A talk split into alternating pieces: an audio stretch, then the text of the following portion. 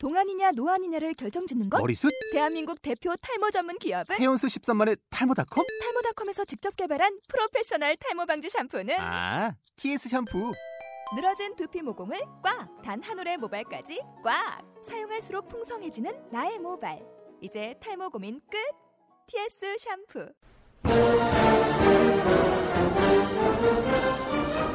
이북 뉴스 여러분 안녕하십니까 매주 목요일에 인사드리는 이북 뉴스의 앵커 안건태입니다. 새 학기가 시작되는 3월 새싹이 자라나는 봄. 모든 이가 사랑하는 그 계절에 이북을 사랑하는 저희 이북 뉴스는 3월에도 힘차게 달려나가겠습니다. 그럼 3월 6일 팟캐스트계의 새싹 이북 뉴스 시작하겠습니다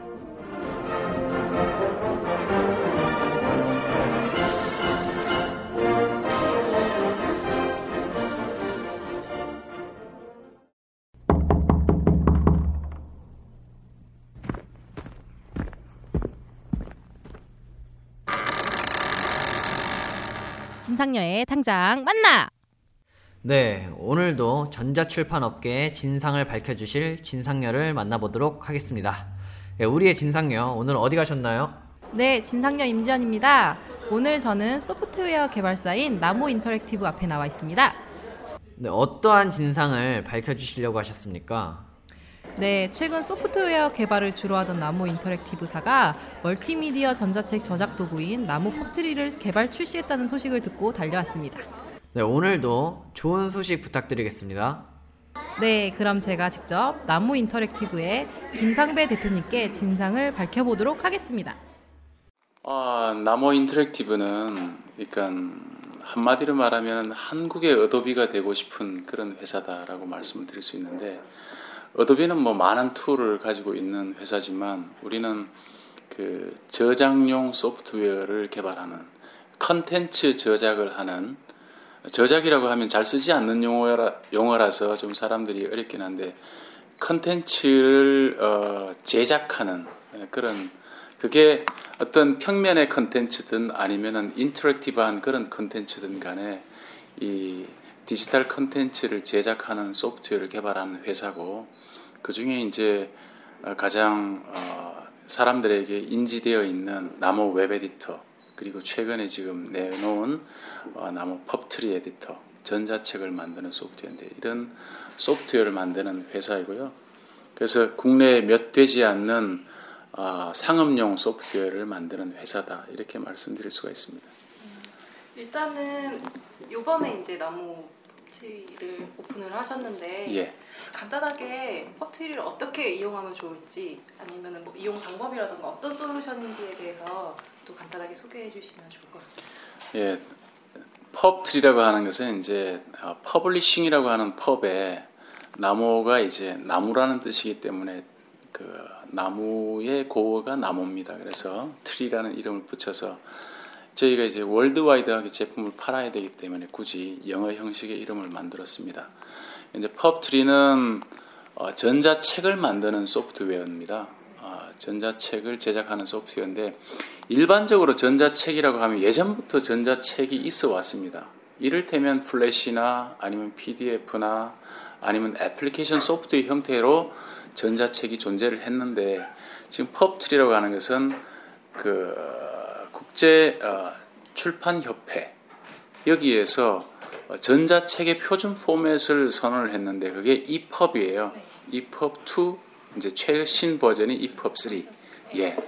EPUB 3인데 저희는 EPUB 2와 EPUB 3의 포맷으로 결과물이 나오는 이제 그런 전자책을 만드는 그래서 이 EPUB으로 만든 전자책은 이제 국제적으로 다 통용이 될 수 있는 컨텐츠를 어, 만들어서 우리나라가 이제 뭐 K-팝이다 아니면은 뭐 지금 출판 쪽에서는 K-북이다 이렇게 얘기를 해서 worldwide로 이제 이 책을 판매하기 원하는데 그렇게 하려면 국제 전자 책의 표준 포맷으로 되는 그런 어, 저작 tool을 이용을 해서 어, 책을 만든 만들면 된다. 그래서 저희는 이제 에디터와 뷰어와 그 다음에 책을 유통할 수 있는 플랫폼과 이 세 가지를 다 가지고 있고 이제 에디터는 윈도우에서 돌아가는 소프트웨어지만 viewer는 이제 사람들이 여러 가지 다양한 device를 들고 있잖아요.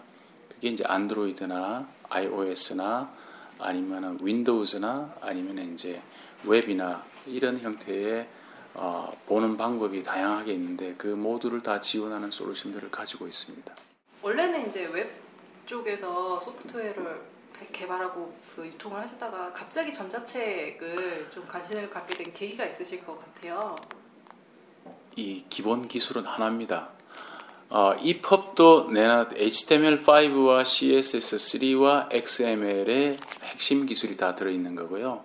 저희가 예전에 나무 웹 에디터도 내나 HTML 자체를 저, 어, 에디팅하는 그런 수- 기술이기 때문에 동일한 기술인데 응용 영역이 다르다 이렇게 해서 이를테면 하나의 쇠를 가지고 자동차도 만들고 배도 만들고 이러는 거기 때문에 저희가 뭐 웹 에디터다 아니면은 어, PubTree 에디터다 이런 것은 둘 다는 하나는 자동차냐 하나는 배냐 이렇지만 둘 다 탈 것이지만 기본적으로는 뭐 쇠를 가지고 만든다 이렇게 본다 그러면 둘 다는 이제 HTML을 아이고. 편집하는 기술을 가지고 있다 예, 그렇게 보시면 되겠습니다.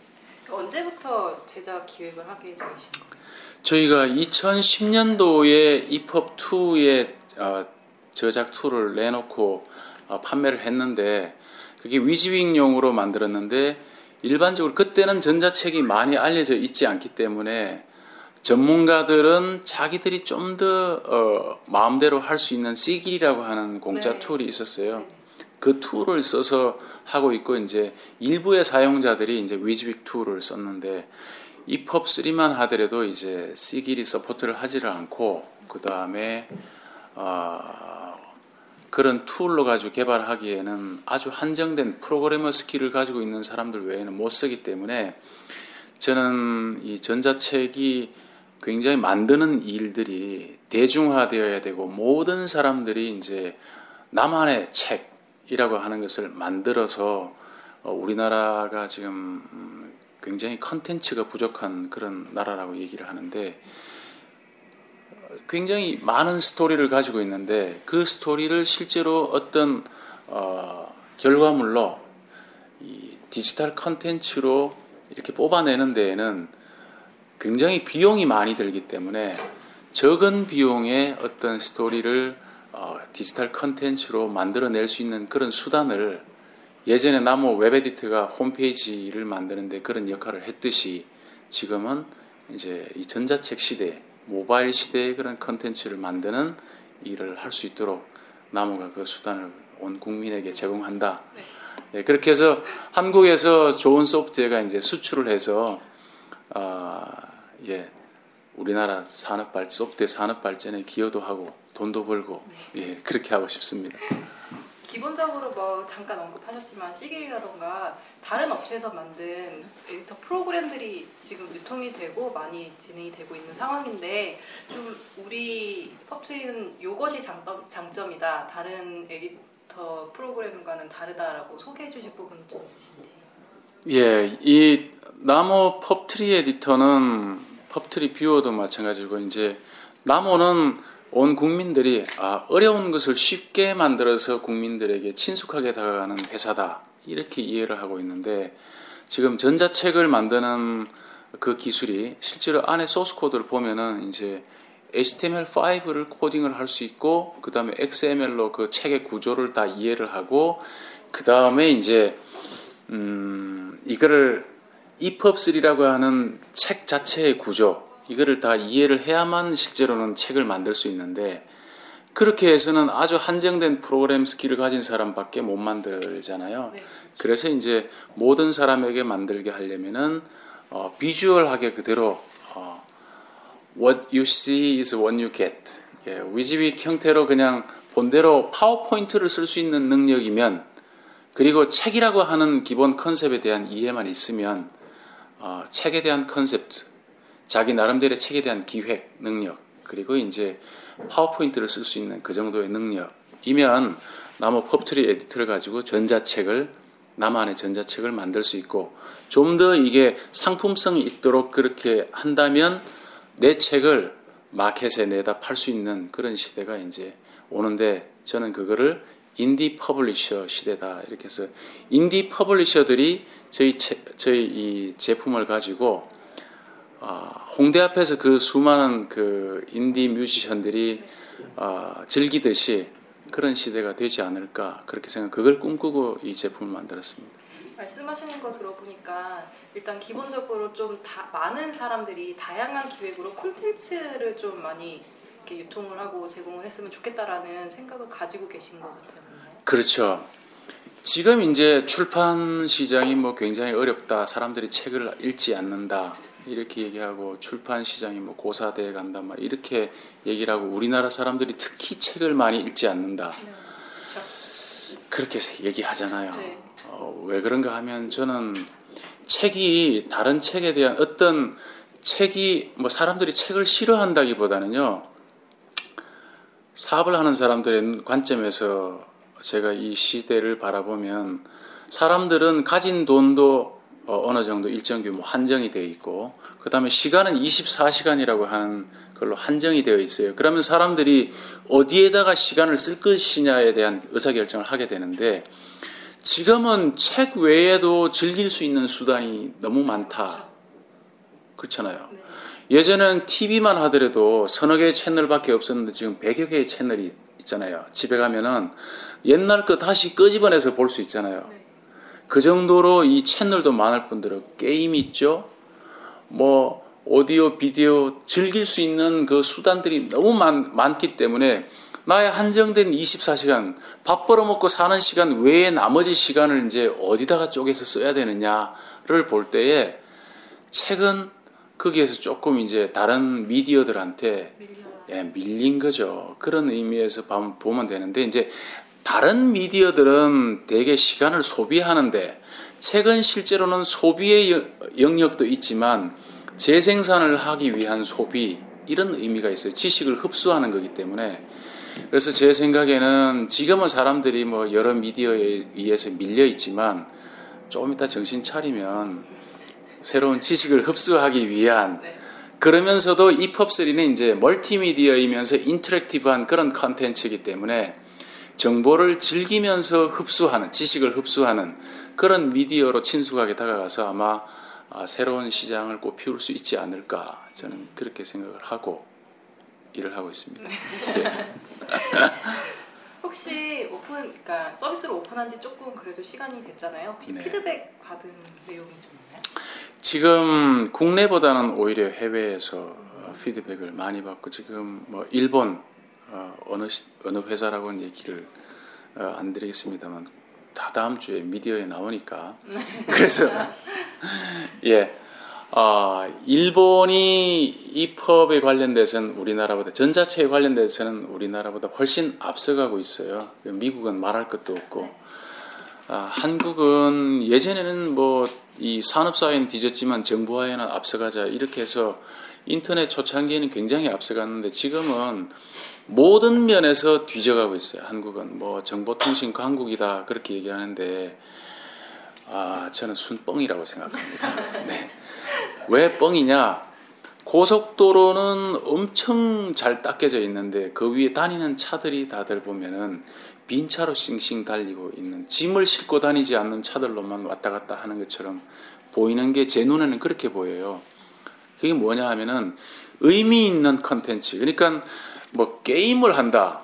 게임을 많이 하니까 뭐 엄청나게 정보통신 강국이다. 뭐 톡을 많이 하니까 정보통신 강국이다. 뭐 전자정부가 굉장히 많이 되어 있으니까 뭐 정보통신 강국이다. 이렇게 얘기하지만 제가 말씀드린 것처럼 정말로 진정한 어 생산을 위한 재생산의 어떤 소비가 이루어지는 부분이 이제 어떤 교육과 그 다음에 이제 이런 정보와 지식과 이런 부분들로 좀 많이 이루어져야 되는데 그 부분은 좀 굉장히 쩔뚝바리처럼 좀 밸런스가 깨져 있는 상태다 이렇게 보기 때문에 제가 아, 그 부분에 대해서는 좀 굉장히 어, 실망스럽고 빨리 그 부분이 회복이 되어야 된다라고 그렇게 보고 있어요.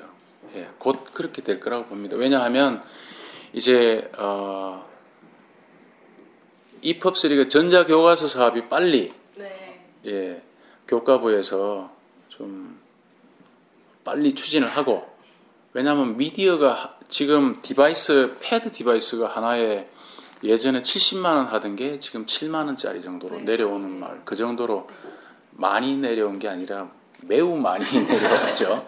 그래서 그 정도면은 이제 그 깡통 가지고 뭘 할 거냐죠. 여전히 그냥 인터넷 서핑하고 거기서 게임하고 뭐 고스톱 치고 뭐 그냥 테레비 다시 다시 보기 하고 뭐 그것만 할 거냐. 실제로는 패드는 실제로 그 사이즈가 책 사이즈가 똑같기 때문에 책을 위한 device라고 봐도 과언이 아닙니다. 그래서 물론 업무용으로도 많이 하지만 업무용은 이미 다 어, 뭐꽉 찼다고 봐도 무방하고 업무용은 실제로는 device를 두 개 들고 다니기가 불편해서 폰으로 다 대부분 다 해결을 합니다. 지금 폰이 좀 넓은 폰들이 많고 resolution이 좋아져서 그렇다면 책을 이제 이 패드로 봐야 되기 때문에 패드의 값이 패드의 값이나 아니면 통신망의 이런 어떤 스피드나 이런 부분들이 어, 과거에는 제한이 많았는데 이제는 뭐 안 하면 바보가 될 거다 저는 그렇게 보고 있습니다. 네, 그래서 어, 지금 아직은 우리나라는 어, 차지는 않은데 다들 좌우로 눈치만 보고 지금 뜨뜨미지근한 그런 상태인데 또 우리나라 사람들 한번 또 끌어오르면 예, 끌어오르면 또 바로 태우잖아요. 네, 그렇죠. 예, 뜨거운 게 아니라 바로 태울 정도로까지 되니까 예, 저는 그때는 뭐 돈 담는 부대를 들고 있어야 되지 않을까 저는 그렇게 생각합니다. 해외 혹시 어디 어디에 오픈하셨는지 지금 이제 영어 버전 저희가 한국 어 버전을 이번 달에 오픈을 했기 때문에 네. 오늘이 2월 28일이니까 이번 네, 달입니다. 이번 달에 오픈을 했고 3월 달에 이제 영어 버전 나오고요. 4월에 중국어 버전 나오는데 일본어 버전은 나와 있는데 일본에서 지금 그 출판업자들이 테스트 중인데 뭐 부족한 몇 가지 기능을 좀 더 보완해 달라 하는 이런 커뮤니케이션을 지금 하고 있는 중입니다. 아, 네. 앞으로 계속 쭉 업데이트가 되어서 진행이 되는 상황. 네, 그러면 혹시 뭐이 펍트리 말고 또 다른 전자책 관련된 사업 진행하고 계시는 거 있으세요? 아, 저희가 이제 그 뭐 자연스럽게 필링북 얘기를 네. 해야 되는데요. 필링북은 제가 왜 필링북이라고 하는 전자출판 회사죠. 전자출판 회사를 만들었는가 하면 출판사 사람들하고 얘기할 파트너를 내가 만들지를 못해서 아, 솔직히 그냥 성질대로 한 게 네가 안 하면 내가 한다 이래가지고 출판사를 만들었는데 거기서 책 장사를 하려고 출판사를 만든 게 아니라 실제로 좋은 소프트웨어를 만들려면 필드에 좋은 requirement를 많이 받아내야만이 좋은 소프트웨어가 나올 수가 있는데 그래서 requirement를 만들어내고 그 다음에 프로토타입을 필드에서 테스트해보고 그 다음에 이제 마켓을 열어서 사람들의 반응이 어떤가를 내가 직접 알아보려면 어, 그런 회사가 있어야 되겠다. 근데 아, 처음부터 끝까지 한번 다 네, 해보셔야 네, counterpart가 없어서 counterpart를 제가 만들었습니다. 네, 그게 그래서 제가 얘기하기를 네. 필링북은 미래 출판사의 모델 하우스다. 그래서 뭐 늘 저 회사 모델 하우스다 이렇게 얘기하고 모델 하우스를 만들었다고 그렇게 보시면 되겠습니다. 그러면은 일단 저희 필링북 자체는 전자책 전문 출판사로 알고 있는데 꼭 그 기능만 하고 있는 건 아닌 것 같아요. 지금 이제 뭐 전자출판이 앞으로 어떻게 될 거냐 하는 전자출판 연구소의 역할도 하고요. 그 다음에 이제 전자출판이라고 하면은 그냥 tool을 tool을 디립다 쓰는 게 전자출판이 아니라 정말로 어, 종이책과 전자책의 어떤 차이가 어떤 점에서 차이가 나야 부가가치가 더해질 수 있는가. 종이를 그대로 디지털로 옮겼다고 해서 강점을 갖는 건 아니지 않습니까? 물론 종이책 50권을 들고 휴가 가면서 실제로 휴가 가서는 책을 안 읽지만 네. 책을 50권 들고 어디로 이동하는 그 무게가 불편하기 때문에 device에는 뭐 그냥 들고 가면 device 하나로 책 50권을 옮길 수 있습니다. 이렇게 얘기하는 것은 아주 피상적인 얘기고요. 실제로는 이제 전자책만이 갖는 멀티미디어와 인터랙티브가 거꾸로 이 전자책이 만들어진 거를 종이책으로는 못 옮기잖아요. 근데 종이책으로 들어있는 거는 전자책으로 그대로 옮길 수 있어요. 그러니까 다시 말하면 무슨 말인가 하면은 종이책에서 그동안 표현하지 못했던 더 차별화된 많은 정보와 지식과 그 다음에 정보 전달의 속도 이 부분을 굉장히 어, 높여서 사람들에게 시간을 절약해주고 그 다음에 정보의 전달에 대한 quality를 높여주고 그 다음에 여러 가지 물리적인 어떤 장애들을 다 제거를 해주는 이런 부분들의 차별화를 가져다 줘야 된다. 저는 그렇게 생각하고 그 역할에 있어서 어떻게 하면은 좋은 책을 만들고 좋은 어떤 어떤 패러다임을 만들 수 있겠는가 하는 부분들을 그 회사한테 좀 고민해라 하는 겁니다. 네.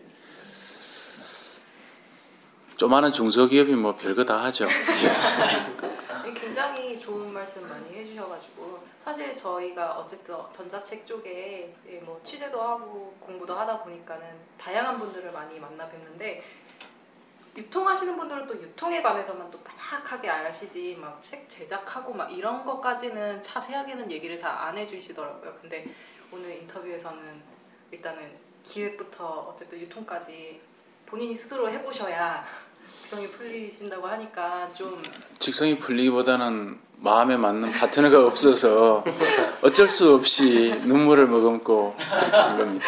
예. 그다음 해가지고 좀 기대가 많이 돼요. 사실 뭐 예. 연구도 많이 하신다고 하시니까 또 사실 지금까지 저희 나모 e-book 뉴스 혹시 못 보셨죠? 어, 네, 저는 접해봤어요. 페이스북 저하고 친구를 맺으시면 네. 페이스북에 저희가 지금 나모 e-book 뉴스 페이지가 있습니다. 네. 그러니까 뭐 e-book 여기는 뉴스인데 예, 저희 e-book 나모 e-book 뉴스라고 있는데요. 거기에 이제 e-book의 트렌드가 어떤가 뭐 세계적인 메이저들은 어떻게 움직이고 있는가 이런 부분들을 쭉 이제 계속 알려드리면서 가끔 가다가 나무가 무슨 일을 하고 있습니다라는 걸 예, 살짝 살짝 양념으로 뿌리고 있습니다. 네. 중요한 뭐 일 같은 거 있으시면 저희한테 바로바로 주시면 저희가 네네 예 우리 같이 협력합시다 열심히 예. 네, 한지 얼마 안 돼가지고 네, 앞으로 네. 네, 좀 네. 많이 도와주시면 아 그러면 도와드릴게요. 일단은 질문은 여기까지 하면 좋을 것 같고요. 앞으로 좀 허트리가 전자책 시장에서 어떤 역할을 했으면 좋겠는지 간단하게 말씀해 주시면 같습니다.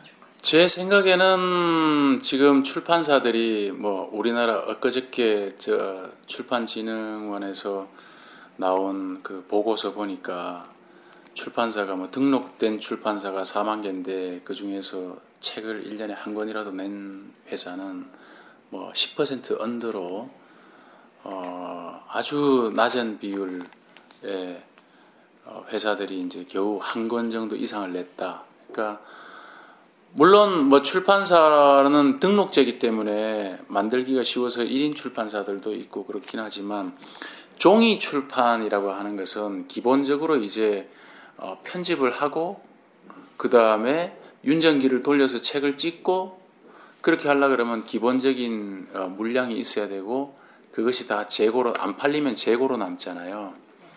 그렇기 때문에 책을 제대로 팔 자신이 없으면 스스로가 그 책을 만들어낸다는 것 자체가 이제 부담이잖아요. 경제적 부담이 되지 않습니까? 그런데 전자책은 실제로는 전자책에 자기가 가지고 있는 컨텐츠만 있다면 자기가 그 컨텐츠를 이용을 컨텐츠를 가지고 이런 전자책의 솔루션을 이용을 해서 만들어서 마켓에 올려보면 어, 팔릴지 안 팔릴지는 그냥 속된 말로 간을 쉽게 볼 수 있잖아요. 예. 책은 종이책은 간 보려는데 비용이 너무 많이 드는데 전자책은 어, 그게 쉽잖아요. 그래서 저는 모든 사람들이 작가가 되기를 바라고요. 그 중에 이제 군계 일학이 나타나지 않을까. 그렇게 함으로 해서 어, 그런 아마추어들 중에서 프로를 발굴하는 그런 일도 쉽게 할 수 있을 거라고 생각이 되고요. 두 번째는 어, 모바일 시대에 실제로 지금 음, 옛날에 PC 시대에는 사람들이 자기가 참여해서 뭔가에 contribution 하는 그런 어, 기여의 기회가 굉장히 많았어요. 애플리케이션 실제로 막 짜기도 하고 그 다음에 그때는 뭐 홈페이지도 막 자기가 만들기도 하고 그렇게 해서 어떤 음, 성취감이라 그럴까 참여도라 그럴까 그리고 기술에 대한 어떤 집착이라 그럴까 이런 부분들이 개인들이 굉장히 많았는데 지금은 아까 말씀드린 것처럼 시간도 없거니와 사람들이 즐기기에도 너무 시간이 없다. 이럴 정도로 시간도 없는데 모바일 시대의 모든 사람들이 예전에 PC의 PC 성능을 능가하는 것을 내 손에다 다 쥐고 있는데 전 국민이 할아버지 할머니까지 다 손에 다 들고 있는데 거기에는 성취감을 맛볼 수 있는 어떤 contribution 할 수 있는 게 아무것도 없어요. 지금 혹시 앱을 만드시나요? 아니면. 어떤 게임을 만드시나요? 예. 전자책이야말로 지금은 전자책 시대인데 아, 전자책을 전자책은 지금 아 출판사에서 만들어 이렇게 생각을 해요 지금도. 그렇죠. 근데 너도 만들 수 있어 이러니까 어떻게 나무 툴을 이용해서 그러면 이제 나도 모바일 시대에 어떤 프로슈머가 될 수 있는 생산하면서 나도 소비할 수 있는 이런 사람으로 자리매김을 할 수 있는 거죠. 네, 그런 의미에서 어, 이 모바일 시대에 내가 순전히 컨슈머로만 있다가 프로슈머가 될 수 있는 이, 이 기회가 난 전자책이 아닌가 싶어요. 예. 단지 이제 컨텐츠가 상업성이 있는 컨텐츠냐 아니냐에 따라서 그 책이 팔리느냐 안 팔리냐의 문제이긴 하지만 지금 할아버지 할머니들이 어, 시간은 많고 어떤 생산적인 일에 참여하시기를 굉장히 원하시는데 자서전을 쓰고 싶다. 그걸 책으로 내고 싶다. 근데 전자책 시대에는 내가 나의 자서전 이렇게 만들어서 그거를 전자책 마켓에 올려서 제 생각에는요 어, 올 하반기에는 자서전이 수만 건이 올라올 겁니다. 네. 나는 아들을 이렇게 키웠다. 네. 그런 게 많이 판매가 될까요? 근데 자서전은? 음, 예. 배우고 싶은 인생이라면, 배우고 싶은 인생이라면, 아니면 어떤 이슈가 있는 인생이라면 그 자서전도 팔릴 수 있겠죠. 할아버지가 500원에 팔아서 1000권이면 50만 원이잖아요. 네, 오늘 인터뷰 네해 주셔서 너무 감사하고 마지막으로 저희 이북뉴스 청취자분들께 혹시 한마디 해주신다면 제가 어, 전철을 가끔 타면 전철에서 다들 사람들이 핸드폰에 무언가를 들여다보고 있어요. 뭔가를 바쁘게 움직입니다. 그래서 지금 예전에 그렇게 이름을 날리던 묵가지도 다 날아가 버렸어요. 전철에서 보는 묵가지가 다 날아가 버렸습니다. 물론 인터넷을 통해서 그 안에서 무언가를 하고 있겠죠. 이메일을 읽을 수도 있고 문자를 날릴 수도 있고 그 다음에 뭐 어, 게임을 할 수도 있고 여러 가지 활동을 하겠지만 저는 그 우리나라가 정말로 발전하려 그러면 어, 생산적인 일에 시간을 쓰는 것을 좀 더 많이 했으면 좋겠다라는 생각이 들고요. 그것이 이북이 되었으면 좋겠다라고 그렇게 생각을 합니다. 짜투리 시간을 이용을 해서 어, 남자들이 책을 들고 다니면서 읽는 그런 습관은 안 되었다 하더라도 이 여기에서 지금 뭐 장르 소설 같은 것은 이북으로 지금 많이 팔리고 있는데 그 부분은 굉장히 제가 보기에는 어, 게임과 다를 바 없는 조금 어, 소비적인 그런 시간 소비고 좀 더 이제 이북 자체가 음, 다소간 읽기에 헤비하더라도 정말로 어, 살이 되고 피가 되는 그런 지식이 들어있는 책들까지 다 모든 국민들이 섭렵을 해서 우리나라 사람들이 정말로 창의적인 그 아이디어 위에다가 많은 지식을 깔아서 정말 세계적인 경쟁력이 있는 어떤 어, 생산에 참여하는 우수한 사람들이 되었으면 하는 것이고 거기에 이북이 기여를 할 수 있으면 좋겠고 그래서 사람들이 아 종이책보다 불편해 3천 년간 우리 DNA 속에 종이책을 만지던 그 습관이 들어있는데 어찌 한꺼번에 그것이 편하다고 느낄 수 있겠습니까? 그렇지만 이것이 이제 서서히 대세로 가고 있기 때문에 바뀐다면 우리나라가 좀 더 발전하는 그런 데 기여할 수 있지 않을까. 예, 그런 관점에서 많이 관심 가져주셨으면 좋겠습니다. 감사합니다.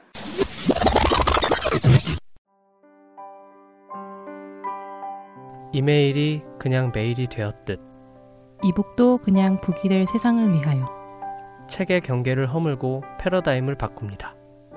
당신의 손 위에 서점을 짓는 일, 당신의 손 위에 책을 펴는 일.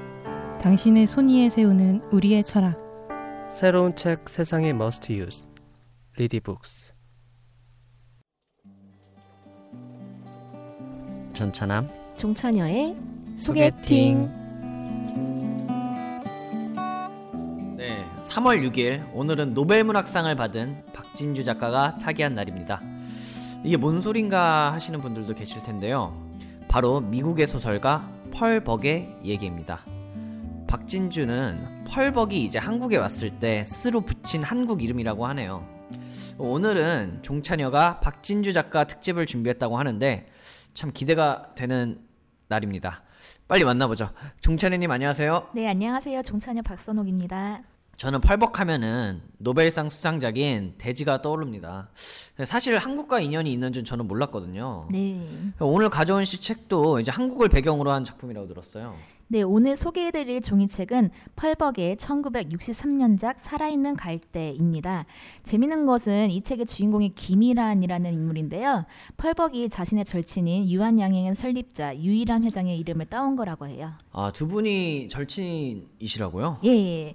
뭐 잠깐 이해를 돕는 차원에서 작가와 한국에 대한 얘기를 좀 들려드릴까요? 네, 아주 좋은 생각이 저 솔직히 아마 저처럼 모르시는 분들도 계실 것 같아요. 네, 펄벅이 한국과 인연을 맺게 된 것은 2차 세계대전 때 미국의 OSS, 즉 미국 전략 사무국에서 그 중국 담당으로 들어오면서부터인데요.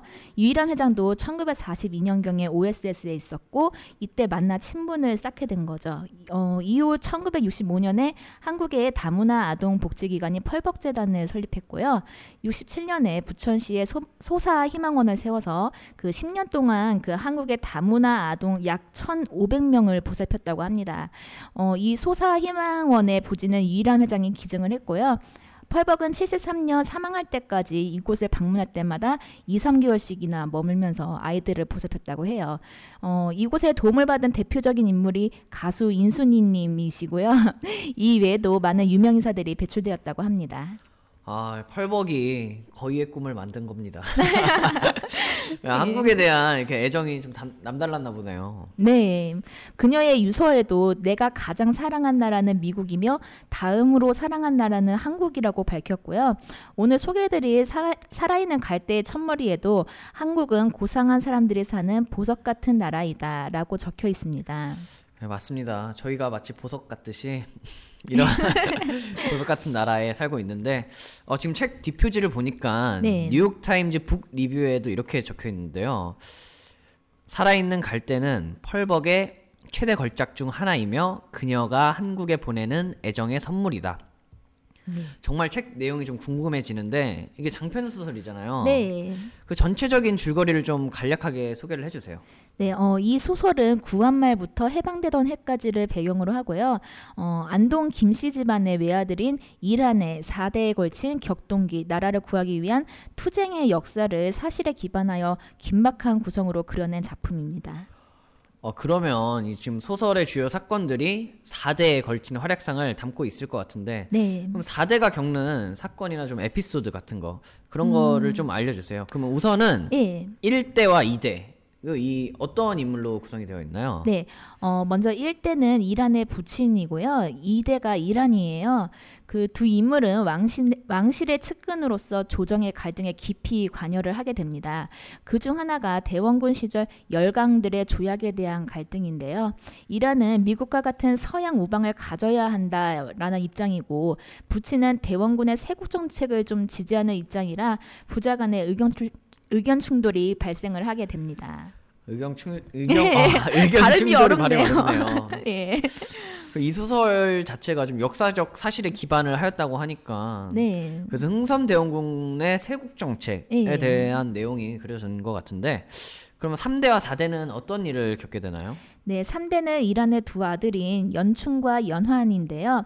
이 중 연춘은 중국과 만주를 누비며 독립운동을 합니다. 소설의 제목인 살아있는 갈대라는 별명을 지닌 전설적인 인물로 그려지고 있어요. 그리고 둘째 아들인 연환은 학교 교사이자 기독교인으로 일제의 박해에 대항하는 인물이죠. 안타깝게도 그3.1 운동 때 불타는 교회에 갇혀있는 아내와 딸을 구하려다가 같이 죽게 됩니다. 그의 아들만이 그 고아가 되어가지고 이란의 집에서 자라게 되는 그런 내용이죠. 아 그러면 4대는 네. 정황상 이제 연춘과 연한의 자녀들이겠네요. 네, 맞습니다. 그 연춘의 아들인 샤샤와 사샤와 연한의 아들 어, 살아남은 아들이죠. 양에 관한 이야기입니다. 아 오늘 발음이 힘든 게 많이 나오는데 사샤 네. 어, 이름이 어, 러시아 이름 같기도 하고 네, 좀, 맞, 네. 네. 맞아요. 그 러시아에서 태어나서 자랐기 때문인데요. 연춘이 독립운동을 위해 떠나면서 어머니인 한여가 홀로 다 키우게 되는 그런 아들이죠. 그러다가 병을 얻어서 한여는 죽고 사샤는 고아원에서 자라게 되는 겁니다. 사실 소치 올림픽이 끝난 지 얼마 안 됐는데 사실 러시아에 대해서 네. 좋은 감정. 요즘 또 러시아와 우크라이나가 네. 지금 화두입니다. 러시아 크림반도. 문제로. 근데 얼마 전에 제가 인터넷에서 이런 글을 봤는데 네. 이제 아시아 국가 중에 국적을 포기하는 수가 이제 한국이 압도적으로 좀 많더라고요. 네. 이제 뭐 남자 같은 경우는 이제 군면제 같은 경우도 아. 있고 그래서 이런 댓글을 많이 나- 남겼는데 네. 네티즌 분들이 여러분 불과 몇십 년 전 이 땅의 주인들은 이제 국가의 운명을 위해서 스스로 이렇게 희생을 했습니다. 네. 그러니까 100년이 안 된 일이기 때문에 그 격동기를 이제 몸소 살아오신 분들도 우리 곁에 같이 계실 거예요, 분명. 네, 정말 그 젊은 세대 중에 좀 일부는 나밖에 모르는 사람들이 많은데 이 책을 좀 꼭 권해드리고 싶습니다. 저도 읽으면서 약간 울컥하기도 했고 나이 많은 어르신들 뵈면은 그분들이 살아오셨을 고된 과거가 좀 연상이 되면서 저절로 공경하는 마음이 생기더라고요. 어떻게 보면은 이제 국가의 운명과 개인의 운명이 이제 별개일 수 없다는 것을 여실히 보여주는 책인 것 같습니다. 네. 네, 문득 이 소설의 결말이 좀 궁금해지는데 어떻게 결말을 맺, 맺을까요? 아, 이게 결말도 역시 현실을 반영하면서 좀 안타까운 장면을 담아내고 있어요. 살아있는 갈대인 연추는 미군이 인천에 상륙할 때 일본 경찰의 총에 죽고 그의 아들 사샤는 북으로 떠나고 연한의 아들 양은 미국인 병원에서 의사가 됩니다. 이 4대의 이별을 통해서 민족의 분단을 예시하며 소설이 막을 내리게 됩니다. 참 안타까운 역사인 것 같습니다. 네. 아직까지도 분단 국가이고 얼마 네. 전에 또 북한이 미사일도 쏘고 진짜 격동기가 많이 지나갔는데 진짜 안타까운 역사네요. 네. 책을 살펴보니까 어떻게 보면 외국 작가의 소설 같지도 않고 굉장히 한국적이고 토속적인 느낌이 많이 나가지고 좀 기분이 묘한 느낌이 들었어요. 예, 저도 이 책을 읽으면서 펄벅이 한국에 대해 한국인보다도 더 잘 알고 있는 것 같아서 굉장히 좀 놀라웠고요. 여느 대화 소설가 변, 견주어도 이질적인 느낌이 없을 만큼 토속적이었는데 그 번역을 맡은 장왕록 그리고 장영희 부녀의 세대를 이은 그런 작업도 아마 한몫했으리라고 생각을 합니다. 네, 부녀지간의 공역으로 탄생한 책 2대에 걸쳐서 한 거잖아요. 네, 그러면 예, 그렇죠. 어색한 문장을 좀 찾기 힘들 만큼 정성이 많이 들어간 느낌인 것 같습니다. 네. 청취자분들도 되게 많이 궁금하실 것 같은데 한 구절만 좀 낭독을 해주세요. 네, 그러면은 소설 초반부에 토속적인 묘사가 돋보이는 한 장면을 좀 읽어 드릴게요. 일왕과 부친이 함께 길을 걷는 장면이고요. 때마침 날씨가 좋아서 사람들은 가을의 풍치를 즐기고 있었다. 겨울이 눈앞에 닥친 지금 이렇게 좋은 날은 별로 남아있지 않아서 다 소중했다. 시골집 살인문 앞에 있는 감나무에는 붉은 감이 주렁주렁 다- 달렸고 시장에 내갈 감은 바닥에 쌓여 있었다. 어린 아이들은 감을 실컷 먹어 볼에 단물이 잔뜩 묻어 있었지만 아무도 나무라지 않았다. 네, 하, 소설 초반부라면은 이제 구한 말이 배경인데 정겨운 풍경이 그려지는 것 같습니다. 네. 오늘 소개를 듣고 나니까 펄벅에 대해서 좀 더 알고 싶기도 하고 왠지 친근감이 많이 느껴져요. 저는 외국인인 것 같지가 않아요. 박진주 네. 작가인 것 같습니다. 네. 부천시에 그리고 펄벅 기념관도 있다고 하니까요. 가셔서 펄벅의 유품들도 보시고 그리고 그녀의 작품 세계를 다시 한번 되짚어보는 시간도 가져보시면 좋을 것 같습니다. 네, 그럼 이제 전자책 소개를 들어볼까요? 아, 그 전에 이번에 그 e-book 뉴스의 새로운 얼굴이 합류했죠? 아, 네, 맞습니다. 사실 종차님께서 뉴페이스가 들어왔고 또 그 뉴페이스가 이제 남자라는 소식에 되게 많이 기뻐하셨는데 어, 막상 뭐 네. 쳐다보지도 않으시고 저만 어, 제가 너무 잘생겨서 그런가요? 네? 아유, 아니에요. 전혀 그렇지 않고요. 아, 무슨 말씀 하시는 거예요, 대체? 그럼 새로 들어오신 분이 전자책 소설을 출간 작가 분이신 걸로 알고 있는데 음, 자기 소개 좀 간단히 부탁드릴게요. 아, 예, 안녕하세요. 첫 방송이라서 조금 떨리는데요. 글 좀 잘 써보고 싶은 무명 작가 정인규라고 합니다. 현재 판데모니엄, 그림자의 시간, 에픽사가 마지막 기사단이라는 제목의 그 여러 소설들을 모두 전자책으로 출간했고 추가로 로맨스 소설 두 편이 전자책 출간 예정에 있습니다. 지금도 이 집필 활동은 계속하고 있고요. 이 전자책을 전문으로 다루는 이북 뉴스가 런칭한다는 소식을 얼마 전에 듣고 와, 이 대단하다. 어떻게 방송을 하는 걸까 하고 있었는데 어느 날 정신을 차려 보니까 제가 이 자리에 앉아 있네요. 예, 처음 방송하는 것이기 때문에 실수도 있을 수 있을 것이고 좀 진행이 다소 성긴 부분도 있겠지만 예, 너그러운 마음으로 이해를 좀 부탁드리겠습니다. 네, 자 그러면은 새로 오신 우리 전찬아님 새로 코너를 맡으셨는데 이렇게 새로 들어오셨으니만큼 좋은 좋은 콘텐츠로 어필을 좀 해주세요. 자 아까 방송 시작 전에 본인 입으로 이제 전자책 매니아라고 말씀을 하셨는데요. 빨리 어필을 해주세요. 아 부담이 가네요. 네, 그 아까 방송 시작 전부터 계속 좋은 거 소개해야 된다고 계속 말씀을 하셨는데, 네, 그 제가 첫 소개를 하려는 책은 아마 아시는 분들은 아실 거예요. 그 유오디아라는 필명을 쓰시는 작가분의 소설인 광해의 연인입니다. 이 장르는 로맨스 소설이고요. 근데 이 소설에서 특이한 점이 하나 있는데요. 그 별에서 온 그대라는 드라마 다들 좋아하시죠? 그 드라마는 기본적으로 로맨스에 SF, 판타지, 스릴러 같은 요소가 한데 뒤섞인 어, 이 바닥 전문 용어로 장르의 융합으로 성공한 사례잖아요. 이 소설도 그렇습니다. 별에서 온 그대는 정말 이번에 히트를 아, 히트 쳤죠. 쳤었죠. 뭐 천송이가 하고 다니는 뭐 아이템 같은 경우는 다 매진이었고. 도민준 헤어스타일도 뭐. 그쵸. 제가 도민준을 좀 닮았는데. 어, 저만 너무 웃기고. 아 죄송합니다. 돌멩이 내려놓을게요 여기. 아, 아 죄송합니다. 이게 단순히 아 이거 지금 회복이 안 되는데 아 단순히 이제 조선 시대에 연애하는 내용이 아닌가요 이게? 아, 네, 그렇죠. 그 기본적으로는 이 제목을 보시면 아시겠지만 이 광해군 시대를 배경으로 한 역사극인데 거기 주된 내용은 로맨스고 어, 뭐 당연히 남자 주인공은 광해군일 거고요. 그리고 여기에 이 판타지적인 요소가 좀 들어가 있는 게 여자 주인공이 현대를 살고 있는 사람입니다. 21세기를 사는 여자가 시간을 거슬러서 17세기를 사는 만, 남자를 만난 거죠. 예, 쉽게 말해서 타임슬립, 그 시간 이동물 있죠. 그런 류의 아, 요소가 들어가 시간 이동물인 거예요 이 예, 작품은. 그렇죠. 예. 그러니까 이렇게 판타지, 역사, 로맨스가 한데 뒤섞여 있는 퓨전 장르라고 할수 음. 있습니다. 이 역사에 기록된 광해군이 아닌 그 평범한 남자 광해군의 이야기를 다루려고 했다고 작가분께서 언급을 하시더라고요. 현대인과 역사 속 인물의 사랑 이야기라는 게 되게 그렇죠. 예, 네. 관심이 많이 가네요. 네.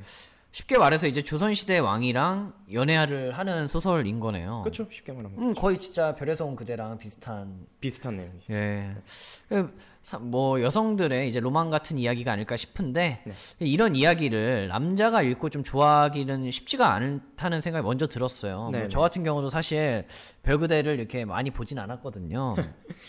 그래서 전찬아님은 남자신데 이제 이런 책을 추천하시는 게 좀 특이한데 이유가 뭐죠? 아 그렇게 이상한 눈으로 쳐다보면서 물어보시진 마시고요. 네. 그러니까 아무래도 이게 제가 글을 쓰는 작가다 보니까 이 책을 많이 읽어야 돼서 그 조- 책은 좀 종류를 가리지 않고 좀 많이 읽는 편이에요. 그 다양한 책을 읽는 걸 좋아하는데 이 최근에는 그 그 동안에는 좀 이야기를 좀 무거운 무겁고 좀 방대한 이야기만 써와서 좀 이번 이제는 좀 달달하고 가벼운 이야기를 좀 써보고 싶어서 로맨스 소설을 좀 집중적으로 좀 찾아보고 있었어요. 그런데 네이버 웹소설을 찾다가 맨 처음 읽기 시작한 게 이 소설이거든요. 사실 이 책이 뭐 이 이야기가 문학적으로 뭐 완성도가 높은 소설인지는 잘 모르겠습니다.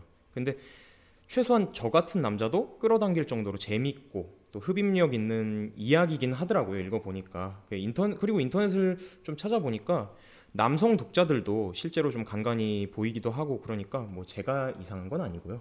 아, 아니 로맨스 소설이야 본인의 연애 이야기를 좀 잘 풀어서 쓰시면 되는 거잖아요. 뭐 꼭 그렇게 로맨스 소설을 읽어 보시면서까지 뭐 자기 경험을 이렇게 경험을 아 경험이 없 울면, 울면 울면 되나요? 경험을 네 아, 경험이 없으시다니까 뭐 우리 전찬함님 이렇게 지금 옆에서 울고 계시는데 그러니까 새 소설 아이템을 연구하시다가 이 소설을 읽고 빠져들게 되신 거네요. 네네 그렇죠. 그런데 이제 우리가 역사적으로 알고 있는 광해군에 대한 이야기가 그렇게 끝이 좋은 이야기는 끝이 아니잖아요. 이야기라고 할 수는 없죠. 거의 뭐 폭군이라든지 이런 네. 식으로 많이 나오고 있는데 네. 사실 광해군의 사랑 이야기는 과연 이루어질까 뭐 어떨까 이렇게 그런 것보다도 속된 말로 이제 어떻게 쫑나고 숙청하고 뭐 이런 게 더 현실적인 질문인 것 같은데 그렇게 되면은 이제 스토리가 어떻게 뭐 뻔하게 전개되지 않을까요? 아 물론 뻔하게 전개될 수 있는 스토리고 소설 상에서도 뭐 김직재 욕사라든지 뭐 그 폐모살제 그 영창대군을 죽이는 뭐 그런 역사적인 사실들이 다 나와요. 그래서 어느 정도 예상 가능하게 스토리가 흘러가는데도 그걸 풀어 나가는 방식 자체는 그 뻔하지 않다는 게 참 매력적으로 다가오더라고요. 근데 다만 재미뿐만이 아니라 제가 이 책을 이번 코너에서 선정한 가장 중요한 이유가 있습니다. 이 책이 신인 작가분의 데뷔작이거든요. 첫 소설이에요. 근데 이 네이버 웹소설에서 인기를 모아서 전자책으로 출간이 된 첫 사례고 이후에 종이책으로도 출간된 첫 사례거든요. 그 이전에는 종이책과 전자책 시장이 서로의 시- 시장을 뭐 잠식하고 축소시킨다는 그런 우려가 이- 좀 컸었는데 이 소설의 쌍끌이 성공으로 그, 그러한 우려를 깬 업계에서 그렇게 인정하는 첫 번째 모델로 주목받고 있다고 합니다. 아 그럼 이번에 이 책은 이제 전자책으로 먼저 출간이 되고 종이책으로까지 출간이 된 그렇죠. 그럼 어떻게 보면 정말 업계 측에서는 굉장히 좋은 전자출판 업계에서는 상당히 좋은 케이스인 모, 델이라고 할 수 있죠. 네. 어, 역시 콘텐츠가 좋으니까 네. 사람들이 많이 찾는 것 같습니다. 그렇죠. 그러면 그런데 어차피 똑같은 내용을 이제 전자책과 종이책으로 이렇게 내게 되면은 사실 종이책 보는 사람들과 전자책 보는 사람들이 약간 이렇게 나뉘어져 있잖아요. 나뉘어져 있죠. 근데 그게 전자책 구매하는 사람들은 전자책만 보고 종이책 볼 사람들은 종이책만 구매할 거고 뭐 그렇게 되지 않을까요? 만약에 내용이 완전히 똑같다면 그럴 위험이 있죠. 근데 이 작가분께서 의도하신 건지는 잘 모르겠지만 종이책과 전자책의 결말이 달라요. 약간 달라요. 그래서 이 두 가지 버전의 결말을 다 알고 싶으면 두 가지 버전을 결과적으로 다 구매를 해야 하는 거죠. 이 어떻게 보면 좀 참신한 어, 일종의 마케팅 전략이라고 볼수 어, 있는데 굉장히 참신한데요. 참신한데 약간 좀 사용하기는 어려운 그런 전략이긴 하죠. 근데 이러한 요소들 여러 가지 요소들을 통해서 전자책의 성공 모델이면서 동시에 전자책과 종이책의 공존 가능성을 제시했다는 점에서 상당히 큰 의미를 좀 두고 싶습니다. 더불어 신인 작가라도 이 좋은 콘텐츠가 있으면 충분히 전자책 시장에서 성공할 수 있다는 성공 가능성도 보여줬고요. 어, 네, 상당히 진짜 중요한 의미를 가진 작품처럼 들리는데요. 그러면 지금까지 이제 새로 들어오신 우리 전찬함님의 전자책 소개를 잘 들었고요. 이제 앞으로도 지속적으로 그리고 많은 좋은 책들을 알려주셨으면 좋겠습니다. 아 그럼요. 앞으로 열심히 해야죠. 뭐 어떻게 잡은 방송 기회인데요. 다음에는 더 좋은 콘텐츠를 들고 찾아뵙도록 하겠습니다. 감사합니다. 아, 오늘 너무 고생하셨습니다. 아, 심심하다. 요즘 재밌는 책 없나? 야, 근데 책 사러 언제 서점까지 가? 서점에 안 가도 책을 볼 수 있는 방법은 없을까? 왜 없겠어요? 우리에게 베스트셀러는 물론 전자책 도서관까지 있는 북튜브가 있잖아요. 뭐? 북큐브? 전자책 6년의 역사와 전통을 자랑하는 우리 북큐브는 전자책 전문 유통 사이트로서 모든 전자책을 취급합니다. 정말이에요. 베스트셀러는 물론 19금 도서까지 모두 다 볼 수 있다니까요. 야, 19금 도서 집에서 보다가 걸리면 어쩌려고 그래? 걱정하지 마세요. 컴퓨터는 물론 어떠한 단말기에서도 사용할 수 있는 우리 북큐브입니다. 아이쿠 정말 깜짝 놀랐어요. 전자책 전문 유통업체 북큐브 포털 사이트에서 북큐브를 검색해 주세요.